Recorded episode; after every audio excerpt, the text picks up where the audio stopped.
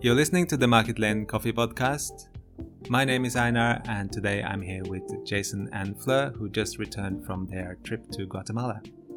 Hello, Jason. Hello, Fleur. Welcome back. Could you tell us a little bit about your trip to Guatemala? Yes, hello, Einar. Hello, everyone. Thanks for listening. Yeah, we just got back from our trip to Guatemala. It was felt really long and really short at the same time. We tried to pack in as much as we could. Uh, it was a couple of years since we last visited, so we had we have some really long-standing relationships there in Guatemala that we were desperate to catch up with all our suppliers and yeah, spend some quality time with them that we've been missing for the last couple of years. So uh, we managed to visit um, all of our main suppliers and, and taste a few new coffees as well. Hi, everyone. This is Fleur. Very excited to be talking about our trip. So, we flew to Guatemala via LA and we spent 24 hours there on the way over. Was really exciting because we could visit two accounts that we wholesale coffee to. Uh, one is called Kumquat and the other is called Dayglow. They both serve Market Lane coffee alongside other roasters from around the world. And it was just so exciting to see our coffee being served in those locations. In LA, we also visited a few other coffee friends, coffee shops um, before heading to Guatemala. The flight from LA to Guatemala City is about five hours. When we arrived, we went straight to visit one of our export partners there called Prisma, which is a beautiful family run export company. It's only, I think it's only about 10 years old, and it's run by a lovely man called Eduardo and his wife Luisa, and um, Eduardo's brother Edwin. They all used to work at Anacafé. Eduardo was the head of quality control there for many years and was very involved in the Cup of Excellence program, and, and still to this day is um, a head judge on many of the competitions. Um, so we first met him in 2010 when we attended the Cup of Excellence in Guatemala. They've since gone on to open a business that's very focused on helping connect small producers with buyers like ourselves. And we started working with Prisma in 2019.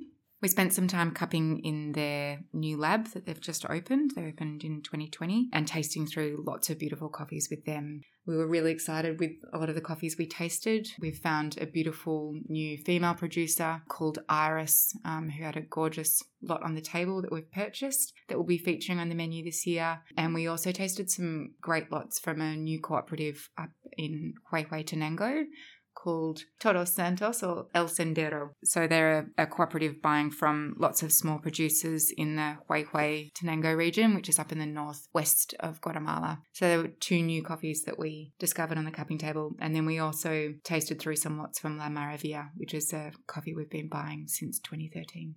This was the first trip back to Guatemala for a while, maybe four years so? Yeah, since 2019. So we nearly ended up there in 2020 and um, cancelled our flight.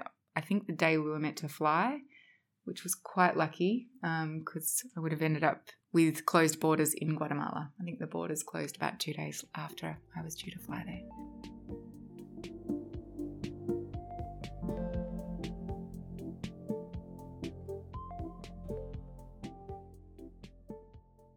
Yeah, one of the producers that we spent a lot of time with was Ricardo Zelaya from Santa Clara. He has been very, very busy um, during the COVID lockdown. So there's there actually has been a lot of changes at Santa Clara, but also at the neighboring farm, Hacienda Carmona. Um, we featured that coffee for the first time last year um, because we loved it on the cup- cupping table. And we were just really excited to, to visit the old uh, farmhouse and see the estate and, yeah, just check out some of the amazing changes he's made there. He's basically managing the farm with his cousin, Luis Pedro, for his auntie. Um, so she's now, I think, 82 or something, and she's living in Antigua City. And she's too old to basically do any management of the farm. So the two the two cousins have taken over and they're basically running it and trying to like pretty much restore the whole thing. But it's a massive project. So Carmona is like 750 hectares. There's a, a dairy on site. There's um, a very old farmhouse, a garden. Also, this other project that Bell's been running called Carmona Trails, which is like a mountain bike trail company, which is really cool. So you can subscribe and become a member and just use the the bike trails through Carmona whenever you like. There's also been some you know, obviously more um, challenging things that have happened um, at Santa Clara with um, COVID 19. So they had some real challenges with picking coffee in 2020 and 2021 and 22 as well. It was a bit easier, but still challenging. And basically, it was that, you know, during 21, pickers weren't allowed to move around very much. So they had some pickers there when some of the lockdowns started. They were sort of trapped, like they, they couldn't go back to their own homeland. So Ricardo and Ronnie from La Soledad, they, you know, banded together to try and get some accommodation together for um, at least some of these pickers and, you know, help supply them with food and care basically for the time that they were stuck in Antigua.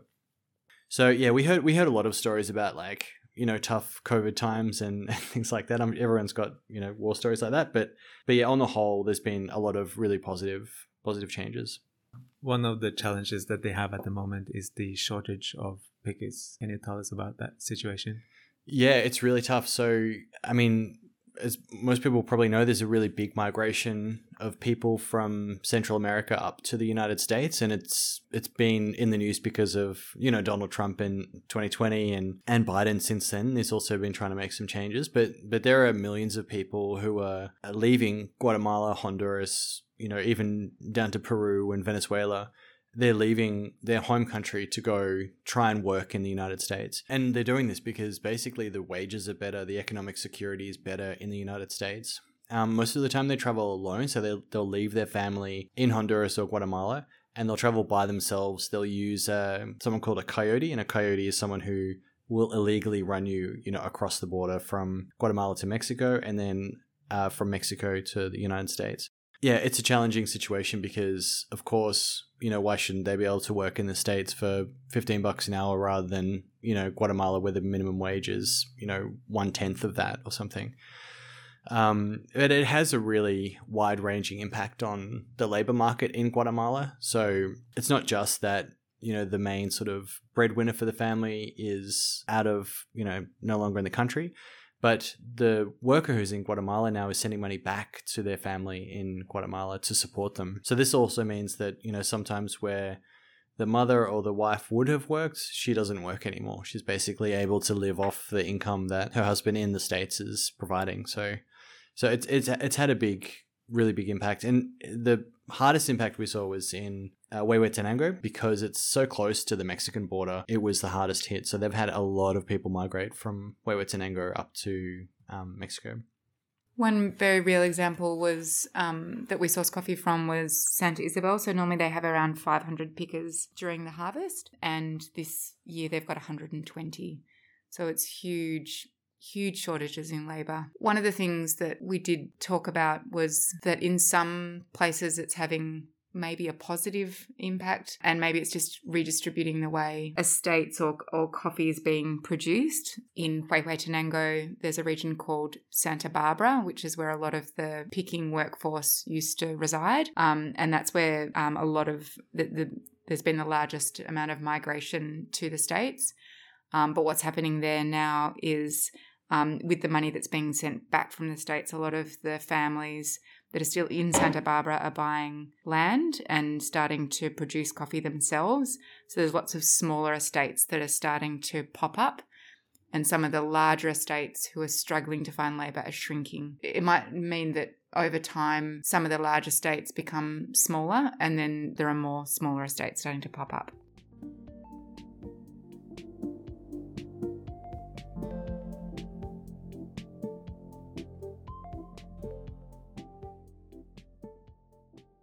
And one of the other producers that we saw a lot of changes on their farm was uh, Huicho, Luis Valdez from Santa Isabel. We've been buying his coffee since 2011, but this year he's really trying quite a different approach um, on his farm.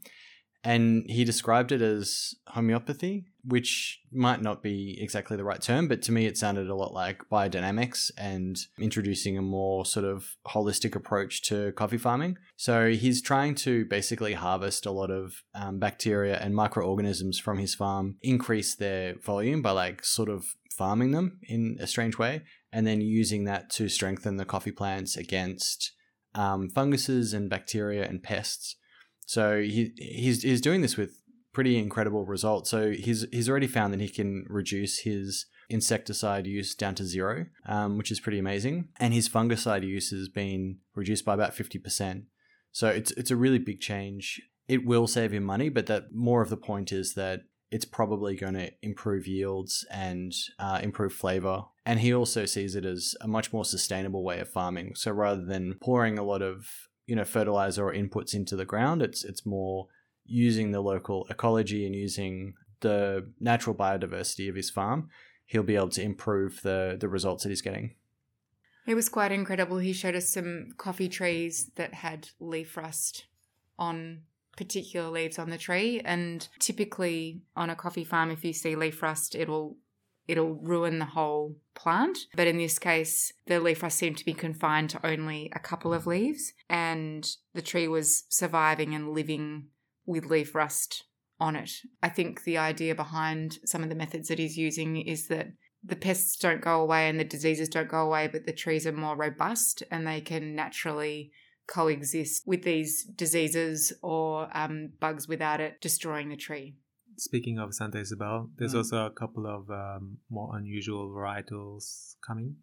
Yeah, Wicho has been trialing lots of different varieties on his coffee farm, and we heard a rumor a couple of years ago, or we, we were told by Wicho that he had planted SL28 on his farm, and this year there was enough to produce around a bag of of that lot, and we tasted it on the cupping table, and it was really distinct. It had um, beautiful, bright acidity. It was quite tropical and floral, and we really enjoyed it. So we've purchased that coffee for Market Lane this year.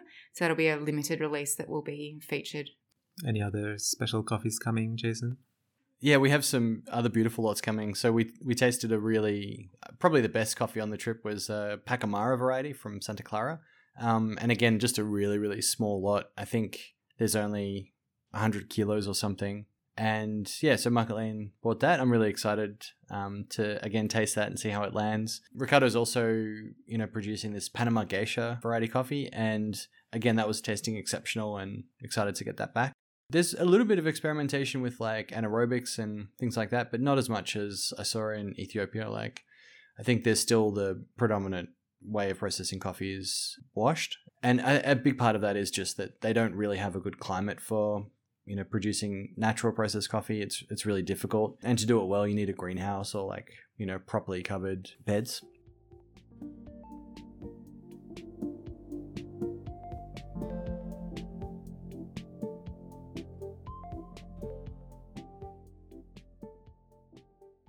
So it sounds like you tasted a lot of delicious coffees. Can you tell us a little bit about what you're looking for in general when you're tasting Guatemalan coffees and what makes them so special? When we're tasting the coffees, we're always looking for coffees that are really sweet and balanced and showcase a taste of place in a in a really distinct and special way. So um, Guatemala has um, lots of different growing regions, and the taste of the coffee can vary quite a lot depending on where it's been grown. And so we're looking for coffees that really reflect the place in which they're grown. We buy coffee from Antigua. Um, we from there we buy La Soledad and Hacienda Carmona and Santa Clara. And the coffees there tend to have a beautiful red apple acidity, a, a good strong body, and tend to be really sweet and balanced and make really delicious espressos. We also buy coffee from Huehuetenango, um, this year we'll have coffee from La Maravilla again and also El Sendero, a new cooperative. Coffees in Huehuetenango come from soil that's non volcanic, unlike most parts of Guatemala.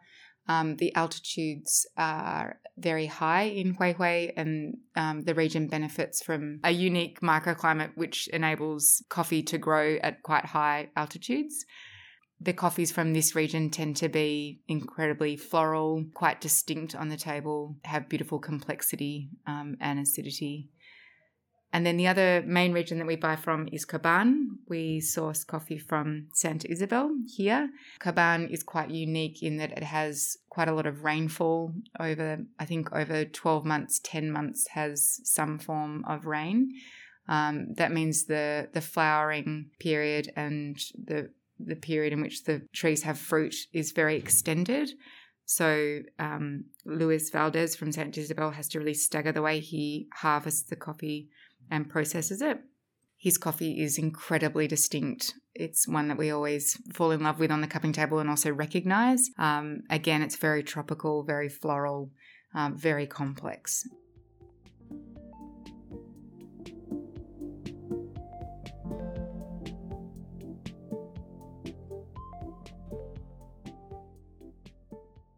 There are two other um, coffees that we're buying this year that's new for uh, for Market Lane. Um, the first one's from a region called Santa Rosa, which we don't buy a lot of coffee from, called Las Scotinas.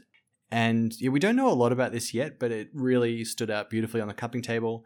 Um, it's produced by a woman named Iris. Iris is very young. Um, she's an agronomist. Um, her farm is quite small, so the the lot that we're purchasing, I think, is only ten bags in size but it was really distinct and delicious on the table. So, really excited to be featuring that. And uh, the other coffee that we're buying for the first time is a coffee called Santa Ana La Huerta, or just Santa Ana. And it's produced by uh, Ronnie, who also owns La Soledad. It's in a different region, so um, his main farm is in Antigua. And this farm's definitely, it's a bigger farm and it's a little bit more commercial. But the quality this year was really exceptional, and we're excited to um, to share it with everyone. I think it probably will just be a coffee club coffee, but we'll see.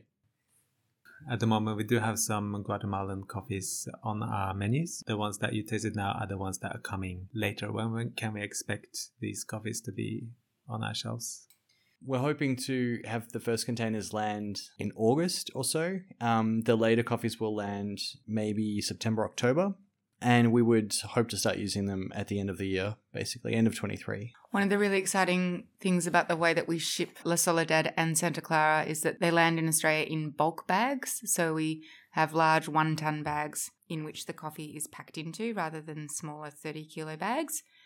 Uh, we found the coffee travels really well in this way because of the volumes we're buying for blend. It also reduces the waste quite significantly. So there's just a lot less waste produced by shipping the coffee. So it's been really exciting to be able to move all of the coffee in that way from Guatemala.